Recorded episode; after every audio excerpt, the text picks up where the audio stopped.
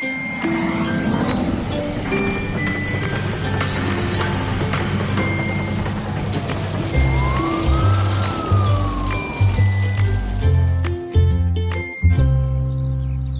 Bernie. Hallo und herzlich willkommen zu einer neuen Folge vom Klima Bernie. Bernie, du warst ja neulich in den Vereinigten Emiraten. Wie war das? Genau, ich war in Dubai. Dubai ist ja eines von sieben Emiraten. Äh, von, den, von diesen sieben ist eigentlich nur Abu Dhabi sonst bekannt, die Hauptstadt der Vereinigten Arabischen Emirate. Äh, Dubai ist eine Stadt mit dreieinhalb Millionen Einwohnern und es ist wirklich äh, so eine Art, was soll ich sagen, Monaco oder Las Vegas Arabiens, nur halt ohne Bordelle. Die haben ja auch viel Tourismus und ich glaube, das würden aber auch viele Leute wahrscheinlich nicht gut finden oder heißen das nicht gut, wenn man nach Dubai reist. Dubai hat ja auch irgendwie ein Image als Klimasünder und auch wegen der Gastarbeiterdebatte. Und man sagt Dubai ja nach, die hätten ihre Arbeiter damals und Arbeiterinnen nicht sehr gut behandelt, um all ihre Wolkenkratzer zu bauen. Genau. Also es sind aber ganz spannende Geschichten an Dubai. Ja. Das Erste, was mir einfallen würde, ist, dass äh, weit über 80 Prozent der Bevölkerung nicht dubaianisch ist. Also das mhm, sind äh, echte das Ausländer. gehört. Das heißt, ähm, es sind vor allem Pakistanis, es sind vor allem Inder, äh, die dort sind, aber eben auch sehr viele Europäer und sehr viele reiche Menschen. Ja. Aber sind das alles Gastarbeiter? Also ich würde sagen, die Pakistani, die Inder, die sind schon eher Gastarbeiter, also sind die, die wirkliche Workforce auf den Baustellen, aber auch äh, Taxifahrer und so irgendwie quer durch. Ja. Es ist wirklich ein, eine Art Paradies für, für reiche Menschen. Ja.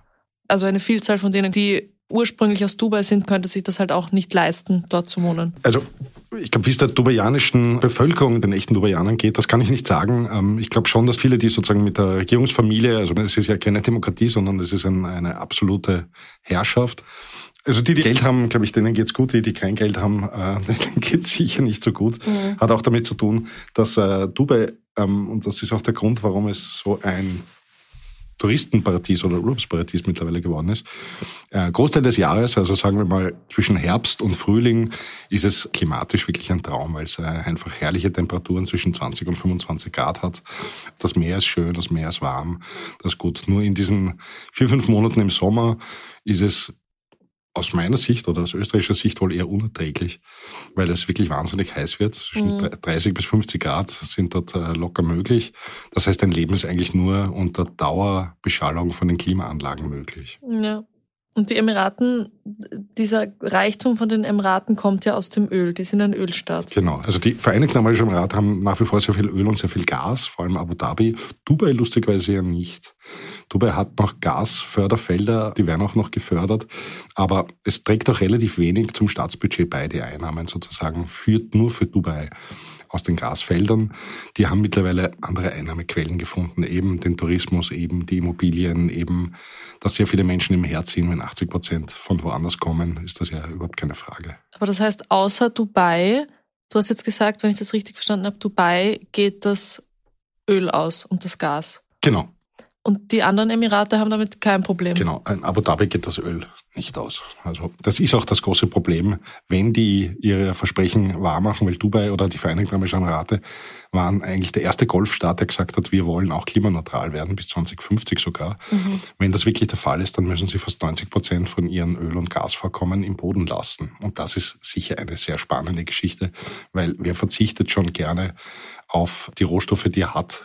Ja. Hätten wir eine große Goldmine oder eine Diamantenmine, dann wäre es ja auch schwer zu verstehen, dass der Staat sagt, okay, wir fördern das nicht mehr, weil das schlecht für die Umwelt ist. Ja. Potenziell hat Dubai aber alles, was man eigentlich zum Beispiel jetzt für Solarenergie braucht. Also die könnten ja zum Beispiel ihre Energie aus, aus der Sonne gewinnen. Genau. Und das, das machen sie ja auch, genau. oder? Das ist eigentlich sehr spannend gewesen.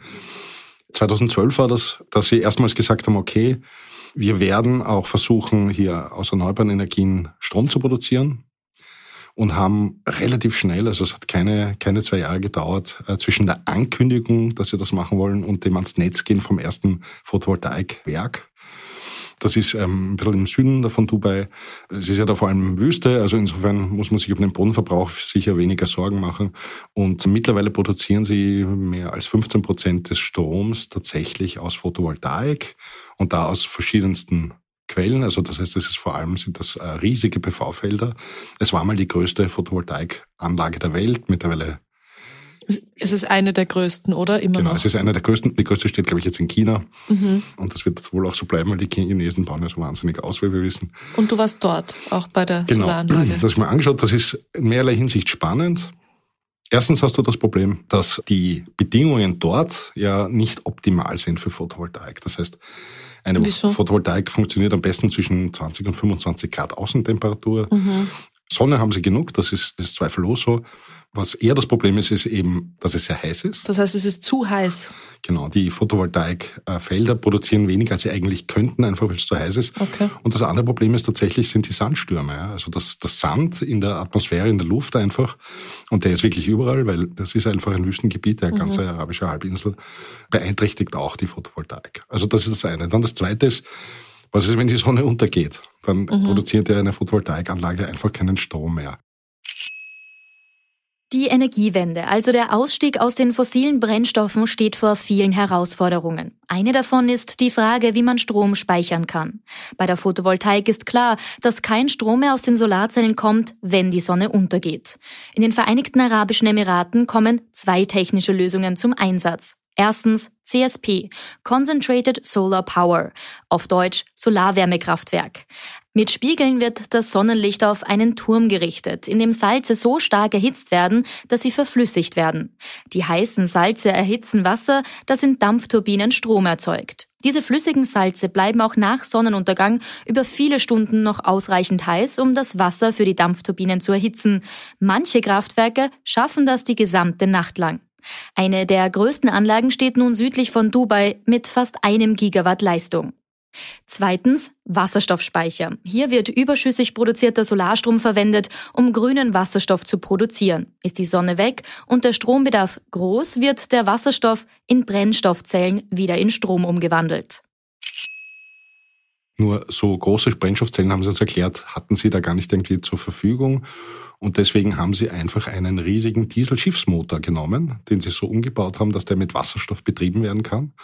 Also die Wasserstoff verbrennt dann wieder mit Sauerstoff zu H2O. Das heißt, als Endprodukt hast du wieder nur Wasser. Es werden eben keine Emissionen frei und man kann einen Strom produzieren. Ja. Und das ist auch, muss man auch dazu sagen, einmal nur eine Versuchsanlage. Aber letztlich ist es eine ja. Art Batterie. Brauchen Sie diese Wasserstoffenergie und die Solarenergie für sich selbst oder planen Sie auch, das zu exportieren oder machen Sie das auch schon? Mhm. Also, ist so, wie wir dort waren, hat es geheißen, ja, wir stehen kurz davor, dass der absolutistische Herrscher von Dubai, der heißt Mohammed bin Rashid Al Maktoum, demnächst die neue Wasserstoffstrategie bekannt gibt des Landes. Und gerüchteweise, das ist noch nicht bestätigt, er hat es noch immer nicht gesagt, äh, was, was wirklich der Plan ist für die Wasserstoffstrategie von Dubai, aber wie wir hören, wollen sie das wirklich in gigantischen Maßen ausbauen, so dass sie so viel Wasserstoff produzieren, dass bis zu ein Viertel, ein Drittel des Welt, der Welt, des Weltmarktes damit beliefert werden können. Mhm. Ja. Das ist aber insofern eine spannende Geschichte, als dass diese Idee gibt es ja schon lange. Also dass man in sonnenreicheren, vielleicht auch windreicheren Gegenden Wasserstoff produziert. Kleiner Einschub. Wind können sie in Dubai oder überhaupt in den Vereinigten Arabischen Emiraten haben sie nicht. Äh, gar nicht produzieren, weil sie viel zu wenig haben. Also da brauchst du irgendwie einen konstanten Wind und den haben sie dort nicht. So. Also Wasserstoffproduktion. Selbst wenn die Dubaianer es irgendwie schaffen, hier in riesigen Mengen Wasserstoff zu produzieren, hat Wasserstoff äh, echte Probleme, nämlich bei der Frage, wie kommt er dann zum Beispiel nach Europa? Beim Transport, ja. Da gibt es nicht sehr viele Möglichkeiten. Also, Erste Möglichkeit ist, ich nehme den Wasserstoff einfach so, wie er ist, gebe ihn in große Tanks und versuche ihn zu verschiffen. Aber das braucht viel Platz. Das braucht e-, enorm viel Platz. Wasserstoff ist da eben ein ganz besonderes Gas, weil du relativ viel Volumen brauchst für relativ wenig Energie. Also ich glaube nicht, dass sie das machen. Anders wird es vielleicht auch schon bei Pipelines, wenn man wirklich Pipelines legen könnte von von der arabischen Halbinsel bis nach Europa, da wo immerhin man das braucht. Das wäre das wäre machbar. Diese Pipelines äh, gäbe es, das könnte man machen. Man müsste die quasi auch die bestehenden Gaspipelines so ein bisschen umbauen, damit die für Wasserstoff funktionieren. So. Die zweite Möglichkeit ist, dass ich äh, Wasserstoff verflüssige. Um ihn dann in diesen Pipelines zu transportieren. Genau, oder auch in Schiffen. Okay. Ja, das wird sich schon eher auszahlen, aber da hat man das kleine Problem, Wasserstoff müsste ich runterkühlen auf minus 253 Grad. Mhm. Nicht verwechseln, ein bisschen über 270, minus 270 Grad ist der absolute Nullpunkt. Das heißt, man braucht wahnsinnig viel Energie, um den Wasserstoff so runterzukühlen. Es gibt weltweit ein einziges Schiff, ich glaube von Toshiba, das zwischen Australien und Japan derzeit verkehrt, das wirklich flüssigen Wasserstoff mit sich führt. Da wird sich erst zeigen, sozusagen an der Long Term, wie viel Energie die überhaupt brauchen von dem Wasserstoff, der im Schiff geladen ist, damit man das so runterkühlen kann. Ja, wenn das mhm. irgendwie große Mengen sind, dann zahlt sich das nicht mehr aus. So. Und dann gibt es noch drei Möglichkeiten, den Wasserstoff umzuwandeln und auch wieder ein Tankschiffe zu geben, äh, das würde ein bisschen besser gehen. So, das bekannteste davon ist Ammoniak. Ammoniak ist NH3. Den Stickstoff, äh, das wäre kein Problem, den holt man aus der Luft. Aber Ammoniak ist eine sehr giftige Geschichte, also da muss man schon wieder aufpassen. Es müssten auch die Schiffe irgendwie besonders sein, die Ammoniak führen. Und das andere Problem ist, wenn ich diesen Ammoniak dann zum Beispiel in Europa anlande, sagen wir mal in Triest, ja, damit das interessant ist. Dann musst du ihn wieder umwandeln. Genau, da muss ich wieder diesen Wasserstoff rausholen. Ja, also dann zum Beispiel in NO2 und H3. Ja. Das geht, das nennt sich Cracking. Also technisch ist das möglich oder sagen wir mal im Labor ist das möglich. Mhm. Es gibt aber noch keine Großanlage, die das machen könnte. Das heißt, die müsste man erst bauen. Genau. Und die anderen beiden Möglichkeiten, um Wasserstoff zu verschicken, wären dann noch Methanol, also der einfachste Alkohol. Mhm. Das würde relativ einfach gehen. Methanol kann man einfach in, einer, in einem Verbrennungsmotor verbrennen. Ja, das wäre dann kein Problem. Und ähm, das wäre logischerweise auch nachhaltig. Und die dritte Möglichkeit wären E-Fuels. E-Fuels haben wir vielleicht schon mal besprochen. Die Idee wäre, dass ich Wasserstoff nehme, CO2 aus der Luft nehme und das kann ich dann umbauen in leider wieder sehr aufwendigen chemischen Verfahren in äh, Treibstoffe, also tatsächlich in E-Fuel Diesel oder E-Fuel Benzin zum Beispiel, aber auch äh, Flugbenzin, solche Sachen. Ähm, also auch das würde gehen. Äh, nur auch diese Möglichkeit sozusagen diesen diesen Wasserstoff dann umzubauen in was auch immer, in E-Fuels, braucht wieder sehr viel Energie. Also das, das heißt, wir haben die Idee oder die Emirate, Dubai hat die Idee, aber wir haben noch nicht die Infrastruktur dafür. Genau. Und das ist sicher auch das Problem der Dubaianer, Wasserstoff produzieren wäre nicht das Problem, aber die Frage ist sozusagen, wie er dann verschifft wird. Und es mhm. muss ja sowohl am Hafen, wo das Ganze verschifft wird, als auch am Ankunftshafen dann die Möglichkeit bestehen, was macht man dann damit. Ja? Also ich habe noch nicht gehört, dass sie irgendwo eine Cracking-Station, irgendeine Cracking-Fabrik bauen, damit man das wieder umwandeln kann. Aber um ehrlich zu sein, da muss relativ rasch eine Entscheidung fallen, weil, das wissen wir auch in Europa ganz bestimmt, wir werden wahnsinnig viel abdecken können mit erneuerbaren Energien aber nicht alles. Ja. Und vor allem die Industrie wird einen großen Teil weiter äh, brauchen, Energieträger, die man importiert, wie zum Beispiel Wasserstoff. Ja. Das heißt, wir würden den Wasserstoff für unsere Industrie auch importieren in Europa. Genau, das ist, das ist schon der zum Plan. Zum Beispiel von Dubai. Genau.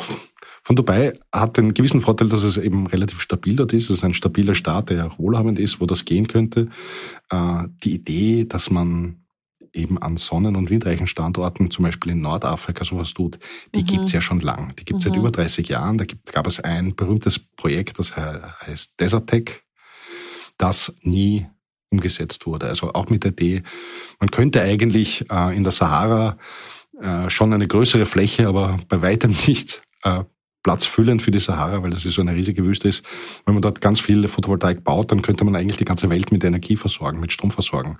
Ja. Diese Berechnungen gibt's, das stimmt auch. Es scheitert nur einfach an der praktischen Umsetzung. Welches Land in Nordafrika ist stabil genug äh, politisch, dass man da wirklich viel Geld investieren will? Und wer würde da überhaupt Geld rein investieren? Wer würde da Geld rein investieren und dann, wer baut das dort und dann wie, und dann, wie kommt der Strom, der dort erzeugt wird, woanders hin? Ja? ja. Da ist dann die Möglichkeit, dass man sagt, okay, bei den Spannungen, die man normalerweise hat in einem Stromsystem, also die unsere 380 kV-Leitungen, da hat man zu hohe, da hätte man zu hohe Verluste, wenn man das aus Nordafrika bis nach Europa bringt. Die Möglichkeit wäre, das in Gleichstrom umzuwandeln. Das ist weniger verlustreich, man braucht aber dickere Kabeln, das würde gehen. Aber wie gesagt, das ist, sind alles nur Pläne und Ideen und es fehlt einfach schon lange an irgendeiner konkreten Umsetzung. Aber vor diesem Problem steht auch Dubai äh, und steht auch der Herrscher, der Herr Maktoum, wie das wirklich passieren soll. Oder wie können die Emirate, die ihr Geld so lange mit Öl verdient haben, so ein großes Ölvorkommen haben und immer noch ihr Geld mit Öl verdienen, überhaupt grün werden? Bis wann wollen Sie das überhaupt schaffen? Ich finde das ja schon ganz spannend, oder? Immerhin geben Sie zu, dass, das, dass Sie das als Problem anerkennen, ja, dass es einen Klimawandel gibt. Ich meine, wenn es eh schon 50 Grad dort hat, dann könnte man sagen, in der Pfeif drauf, wir müssen eh immer unter Klimaanlagen leben. Äh, ob wir das, äh, Weil die bekommen das ja auch zu spüren. Genau, ja. Genau. Also insofern war das sehr überraschend, dass die Vereinigten Arabischen Emiraten überhaupt als erste gesagt haben von den arabischen Staaten, okay, wir wollen klimaneutral bis 2050 werden. Mhm. Ähm, ja, von dem, was ich dort gesehen habe, kann ich nur sagen, es ist ein sehr langer Weg. Äh, Dubai ist zum Beispiel eine Autostadt. Also sie bauen zwar schon ein bisschen äh, öffentliche Verkehrsmittel jetzt, ja, die sollen auch ganz gut sein. Ich hab, die die habe ich jetzt nicht gesehen, sondern ich bin eigentlich nur mit dem Auto herumgefahren, weil man fast nur mit dem Auto herumfahren kann. Ja. Mit einem E-Auto? Nein, auch nicht mit einem E-Auto, nein. nein. Obwohl es wird sogar gehen. Also die, auch die Autos müssen ja die ganze Zeit gekühlt werden. Und ja. das Kühlen ist für die Batterien ein bisschen einfacher, brauche etwas weniger Energie zum Kühlen, als ich zum Heizen brauche. Die haben ja sozusagen das umgekehrte Problem zu uns. Das ist ja nicht unwitzig. Nicht wir haben die Wintermonate, wo wir jedenfalls heizen müssen. Das geht sich nicht anders aus, außer wir haben super, super, super gedämmte Häuser, aber das gibt es praktisch nicht und müssen dafür Energien verwenden. Und die haben im Sommer das gleiche Problem, wo sie mhm. einfach Energien brauchen, damit das irgendwie erträglich wird, das Ganze. Ja, also zur Frage, ähm, grün, nein, grün sind die deswegen noch lange nicht. Das muss man ehrlich sagen. Es war für mich auch ein bisschen schräg, weil ich war dort auf Einladung der Regierung von Dubai. Also die haben sozusagen die Kosten, einen Großteil der Kosten übernommen. Wieso?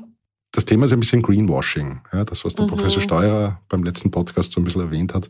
Also die wollen natürlich zeigen, dass sie äh, sehr wohl in Richtung Grün gehen können. Die haben eben nicht nur das große Photovoltaikfeld dort gezeigt, sondern auch eine Sustainable City. Das ist ein, ein, ein Kretzel, ein größeres, könnte man sagen, das versucht einfach niedrige, also wenig Energie zu verbrauchen und das Wasser zu rezyklieren, überhaupt den Müll auch zu rezyklieren, solche Sachen. Wer lebt dort in dieser Sustainable City? Reiche Menschen.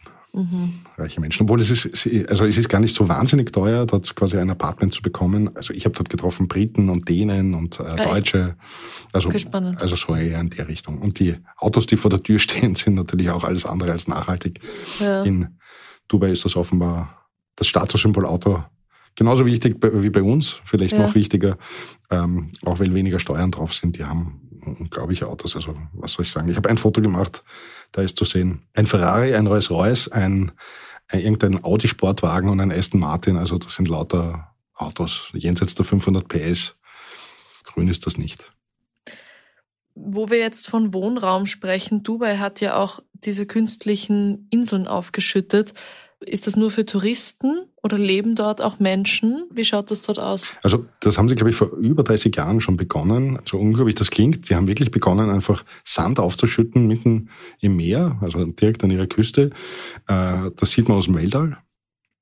Das sind wirklich, eins schaut aus wie eine Palme, das andere ist der Versuch, die Erde ein bisschen nachzustellen. Was mhm. äh, ich glaube, das, das Projekt funktioniert schlecht, aber die Palm, wenn man mit dem Auto da drauf fährt, merkt man das überhaupt nicht, sondern da fährst du einfach irgendwie über eine Brücke drüber und bist in den nächsten Stadtviertel mit riesigen Wolkenkratzern und dann sagen die, ja, wir sind schon auf der Palme.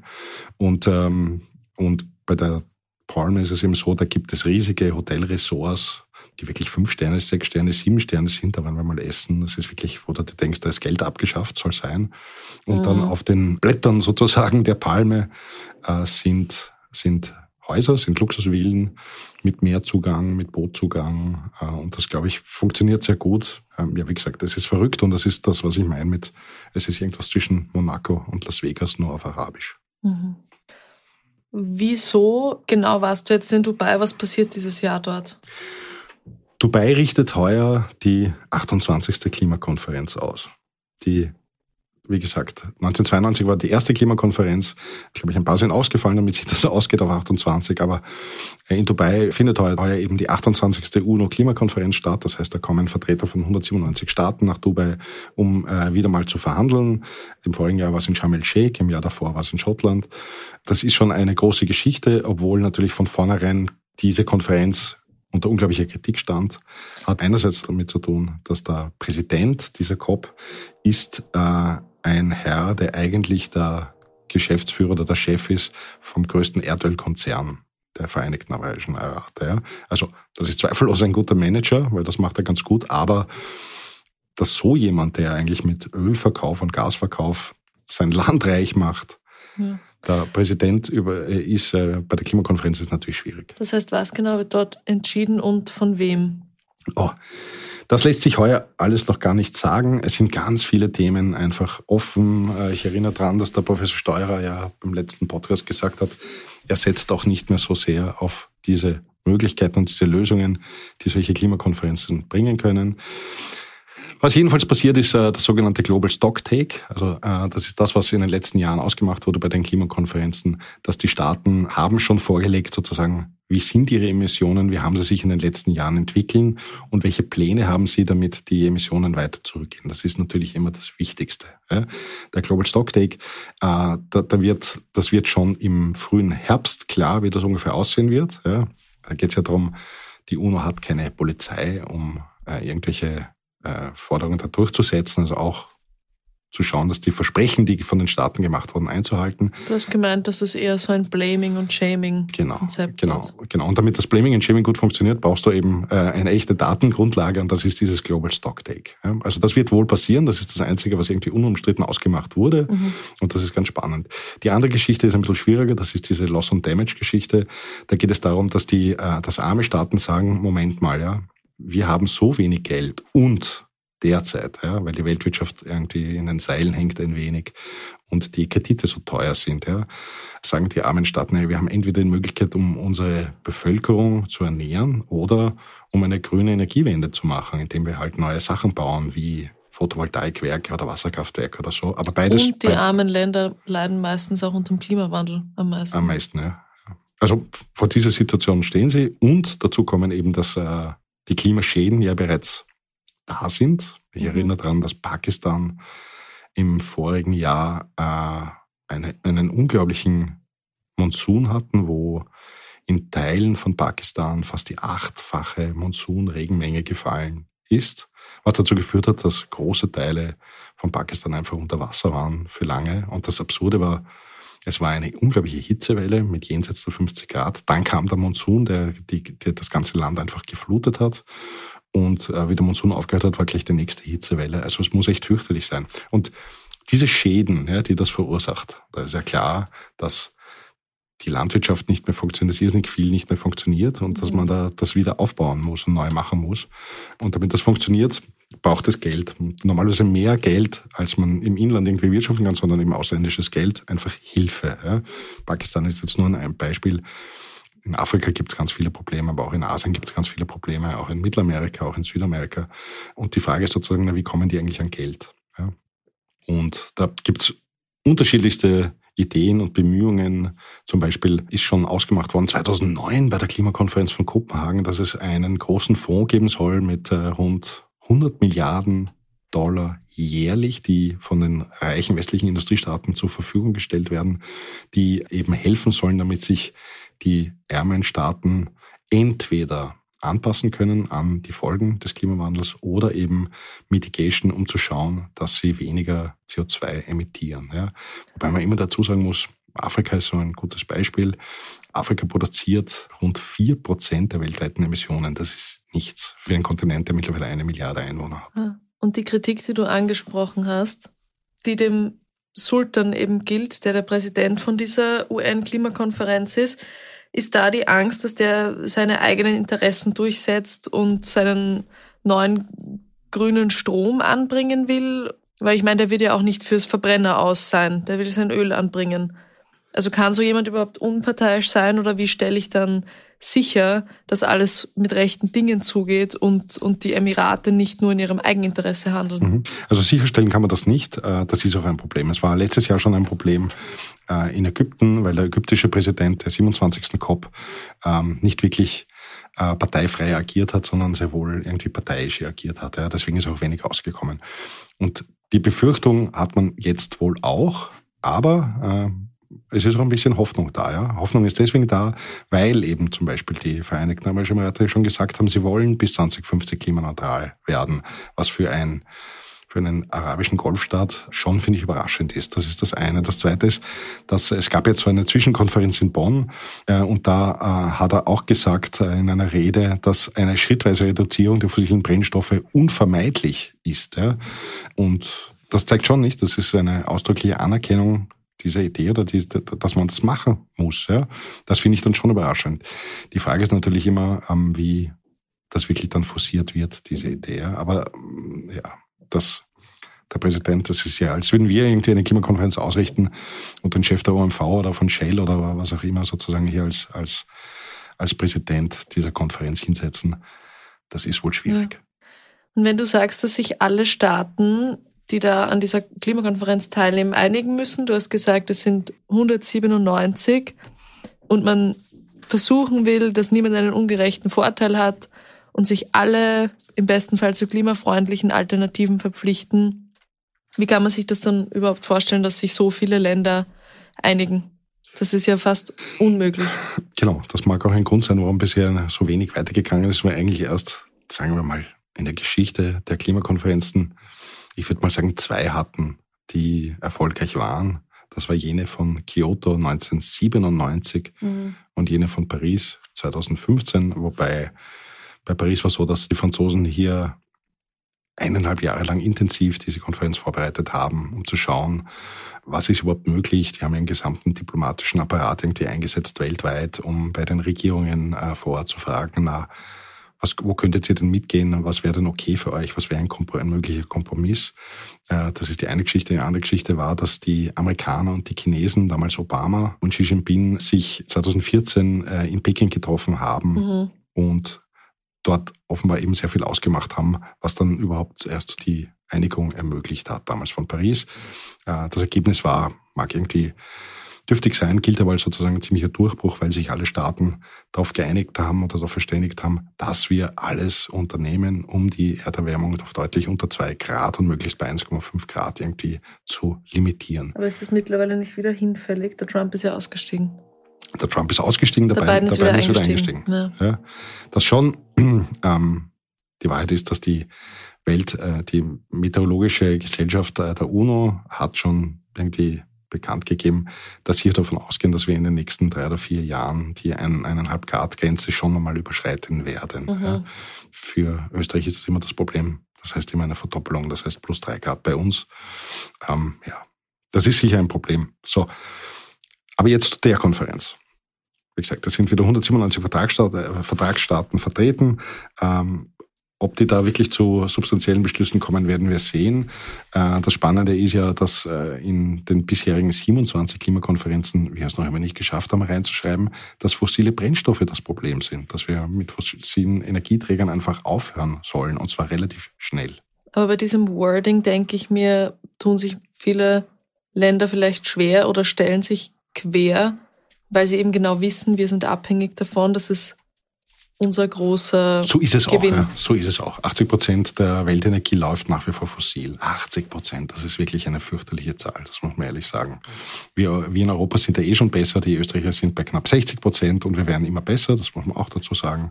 Aber eine weltweite Geschichte, das dauert wirklich sehr lang. Wir haben nach wie vor steigende Emissionen, wir haben keine sinkenden, obwohl wir eigentlich seit gut und gern zehn Jahren sinkende Emissionen benötigt haben wir aber nicht. Die Staaten können sich bei diesen Klimakonferenzen ja auch zu Blöcken zusammenschließen. Bilden die sich nach Interessensgruppen, das heißt, die armen Länder, die vom Klimawandel betroffen sind, schließen sich zusammen und, und schicken dann einen Sprecher nach vorn oder wie kann man sich das vorstellen? Ist eigentlich sehr spannend bei jeder Klimakonferenz sind dann unterschiedlichste Gruppen, die, die, die da sind, die dann verhandeln. Weil es ist immer die Frage, na, wie verhandle ich eigentlich für eine Klimakonferenz? Ja? Wenn man sich äh, schon im Parlament oder, oder innerhalb, innerhalb einer Koalition mit zwei oder drei Partnern wie in Deutschland so schwer einigen kann, wie soll das eigentlich bei 197 Staaten funktionieren? Ja. Das ist eine gute Frage. Es geht, es geht in etwa so. Also wollen wir es eben zusammenfassen. Die EU zum Beispiel ist immer ein einziger Block. Ja? Äh, die EU, da gibt es immer einen Sprecher, das ist meistens jemand von der Kommission, muss aber nicht sein. Von der Kommission kann auch ein Staatenvertreter sein, ja, der sozusagen für die EU 27 spricht. Ein wichtiger Block, die EU, weil wir noch immer die sind, die am meisten pushy sind sozusagen. Wir sind reich, wir sind wohlhabend, wir sind westliche Industriestaaten. Wir äh, denken progressiv. Genau, und wir wollen, wir wollen äh, gute Ergebnisse haben. Ja, Nicht so ja. wie einige andere. Die Australier waren bis jetzt nicht sehr progressiv, die Amerikaner kommt darauf an, wer gerade an der Spitze steht. Ja. Und selbst da haben sie Probleme, das schon. Der mächtigste Block ist sicher der sogenannte G77 plus China. Das sind, da geht es um Schwellenländer, also von nicht, Südamerika, asiatische Staaten.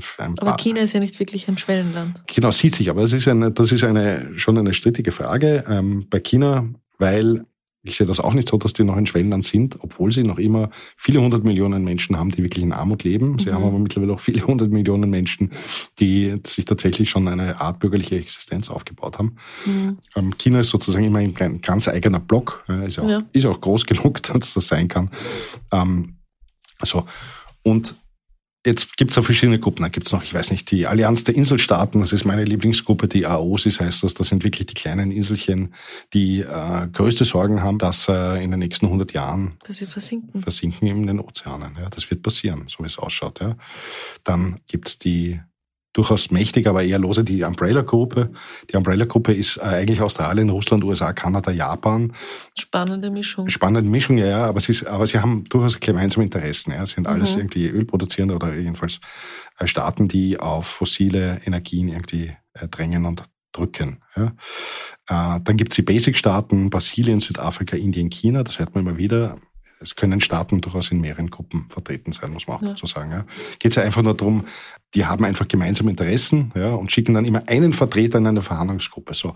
Und dann habe ich zum Schluss eine Verhandlungsgruppe, wo eigentlich nur mal, weiß nicht, zehn, zwölf Leute drinnen sitzen, äh, die ein gewisses Mandat von den anderen Staaten bekommen haben, wie sie verhandeln können. So. Und jetzt habe ich. Liegt dann nicht extrem viel Verantwortung auf diese einen Person? Auf diesem einen Sprecher? Naja, Oder gibt es da auch Rücksprache dann? Ehrlicherweise ja und nein. Es ist ja Gruppe. so, dass, dass nur weil ich in einer Gruppe zu irgendwas zustimme, heißt das noch nicht, dass das deswegen durch ist. Ja. Mhm. Passiert auch immer wieder. Also auch in der Klimakonferenz äh, in Schottland, kann ich mich erinnern, äh, war das so, dass eigentlich alles ausgemacht war und dann wirklich, bevor der Schlusshammer gefallen ist, haben die Inner aufgezeigt und gesagt, na Moment, eine Formulierung passt uns eigentlich doch nicht. Das wollen wir noch geändert haben. Ähm, wurde geändert, war ein, war ein großes Debakel eigentlich. Also diese, ja. diese Formulierungen, das ist dann wie eine Art Vertrag, kann man sich das vorstellen, wo man Wort für Wort genau. schreibt, genau. wir, jetzt als Beispiel, wir verzichten auf fossile Brennstoffe. Genau, genau. Würde natürlich nie so dort stehen, aber als Beispiel. Genau, also ich habe da mal eine Geschichte geschrieben, um ungefähr zu erklären, wie das funktioniert. Das heißt, es ist so, dass die Präsidentschaft ja, schlägt sozusagen einen Text vor, was sie sich eigentlich vorstellen, was zum Schluss rauskommen soll. So. In Dubai wäre das jetzt der Sultan, der ja, das vorschlägt. Richtig, mhm. ja, ja. Der Sultan, zusammen mit, den, mit der UNO, muss man auch so sagen, also mit, okay. dem, mit dem Klimasekretariat der UNO. Aber wie auch immer. Jedenfalls ist ein Textvorschlag da. So. Mhm. Wie zum Beispiel alle Vertragsstaaten verpflichten sich bis zum Jahr 2050 auf den Einsatz von fossilen Energien äh, zu verzichten. So. Mhm. Jetzt ist jedes einzelne Wort steht in einer Klammer. Und in diesen Gruppen mit dann eben nur mehr zwölf Leuten, zwölf Vertretern, wird über jedes einzelne Wort gestritten. Ja, da steht dann drinnen, alle Vertragsstaaten. Nein, sagen dann die einen, wir wollen nicht alle Vertragsstaaten, das da drin steht, sondern nur westliche Industrienationen. Mhm. Ja, oder, ich weiß nicht, Länder mit einer gewissen Wirtschaftskraft oder Wirtschaftsmacht. Ja. Äh, und dann, nein, wir wollen nicht, dass da steht, verpflichten sich, sondern da soll nur stehen, wir streben an oder wir wollen. Ja, das ist viel unverbindlicher dann bis zum Jahr, ja, 2050, nein, wir wollen 2060, wir wollen 2070. Passiert im Übrigen auch. Die Inder sagen, sie wollen 2070 klimaneutral sein. Die Chinesen sagen, sie wollen 2060 klimaneutral sein. Die westlichen Industriestaaten sagen mehr oder minder 2050, ja. Dann auf den Einsatz von fossilen Energieträgern. Nein, wir wollen das nur für Öl haben. Nein, wir wollen das nur für Gas haben. Nein, wir wollen das nur für Kohle haben, ja. Ähm, und, und es wird einfach so lange in diesen kleinen Gruppen verhandelt, bis ein Text ohne Klammern übrig bleibt. Ja? ja? das heißt, das wird dann so zusammengestückelt, herumgeschnitten, gestrichen, dazugegeben. Genau, genau. Und das, das merkt man auch, wenn man diese, die finalen Texte dann liest. Da merkst du einfach, uh, da ist viel herumgebastelt worden. Das da, komisch an. da ist viel eingefügt worden oder ja. rausgenommen worden, damit diese Texte überhaupt noch funktionieren. Aber ähm, immerhin, äh, so, so, das, dauert, das dauert zweifellos sehr lang, deswegen wird auch immer nächtelang da verhandelt sozusagen, weil es ist natürlich wichtig, was da, was da drinnen steht, ja. auch wenn es nicht verbindlich ist. Ja, ja und dann ähm, ganz zum Schluss, wenn diese Texte fertig sind, kommt das Ganze am Ende der Klimakonferenz, möglichst am Freitag hört das ja immer auf, äh, ins Plenum. Das muss dann auch übersetzt werden in die UNO-Sprachen. Gibt es fünf oder sechs, glaube ich, UNO-Sprachen gibt's. Und das lesen sich dann noch alle durch, ob sie dem zustimmen können. Und das Witzige ist, bei UNO-Konferenzen, es darf keinen dezidierten Widerspruch geben. Also es darf niemand aufstehen und sagen, nein, also das ist für mich niemand sein Veto einlegen. nicht okay. Genau, wenn, wenn nur ein einziger Staat ein Veto einlegt, dann ist das Ganze schon nichtig. nichtig ja. Mhm. Ja, gibt es aber eben sehr viele Diplomaten, die versuchen, das eben einzufangen, zu sagen, ah, da gibt es irgendein ein Land, das da ein großes Problem hat mit dieser Formulierung oder mit dieser Formulierung. Ähm, was können wir quasi mit dem reden, was können wir ihm anbieten, ähm, damit er dann doch zustimmt. Okay, das heißt, da werden dann noch Deals ausgehandelt. Ganz viele Kuhhandler, ja. Aber zum Schluss sollte wirklich ein Text überbleiben, der dann okay ist. Wie gesagt, ob das heuer passiert, bin ich mir nicht ganz sicher. Okay, na das heißt, wir können gespannt sein auf das, was da auf uns zukommt bei der Klimakonferenz. Das können wir, das können wir. Also ich bin einmal irgendwie äh, positiv eingestellt. Äh, es kann auch sein, dass das eben weil es ein Land ist, das gesagt hat, okay, die fossilen Brennstoffe sind tatsächlich ein Problem, die Klimawärmung ist ein Problem. Dass überhaupt, dass das anerkannt wird, ist ja schon ein Erfolg irgendwie. Und ja, und ob sie dann, ob dann zum Schluss irgendein gutes Ergebnis überbleibt, werden wir sehen, ja muss ich ehrlich sagen, wir hätten ja Ziele auch auf, auf, auf, auf UNO-Ebene und dieser Global Stock Take könnte uns ja auch irgendwie schon weiterhelfen, dass man sieht, okay, dieser Staat tut sehr viel, er ist wunderbar, das ist wirklich ein Goldjunge und äh, dieser Staat tut überhaupt nichts oder viel zu wenig, das ist irgendwie der Bad Boy hier. ähm, können wir echt nur hoffen, dass das funktioniert, aber dass das Blaming and Shaming auch irgendeine Wirkung zeigt, weil ja, das wäre ein anderes Instrument haben wir nicht. Wäre zu wünschen, ja. Okay. Danke dir, Bernie. Dankeschön. Ja, und dir danke fürs Zuhören. Das war's für heute vom Klima Bernie mit mir, Clara Sautner und Bernie Bernhard Gaul. Wenn euch der Podcast gefallen hat, abonniert uns auch auf Apple Podcasts oder Spotify. Vor allem aber erzählt euren Freunden von uns.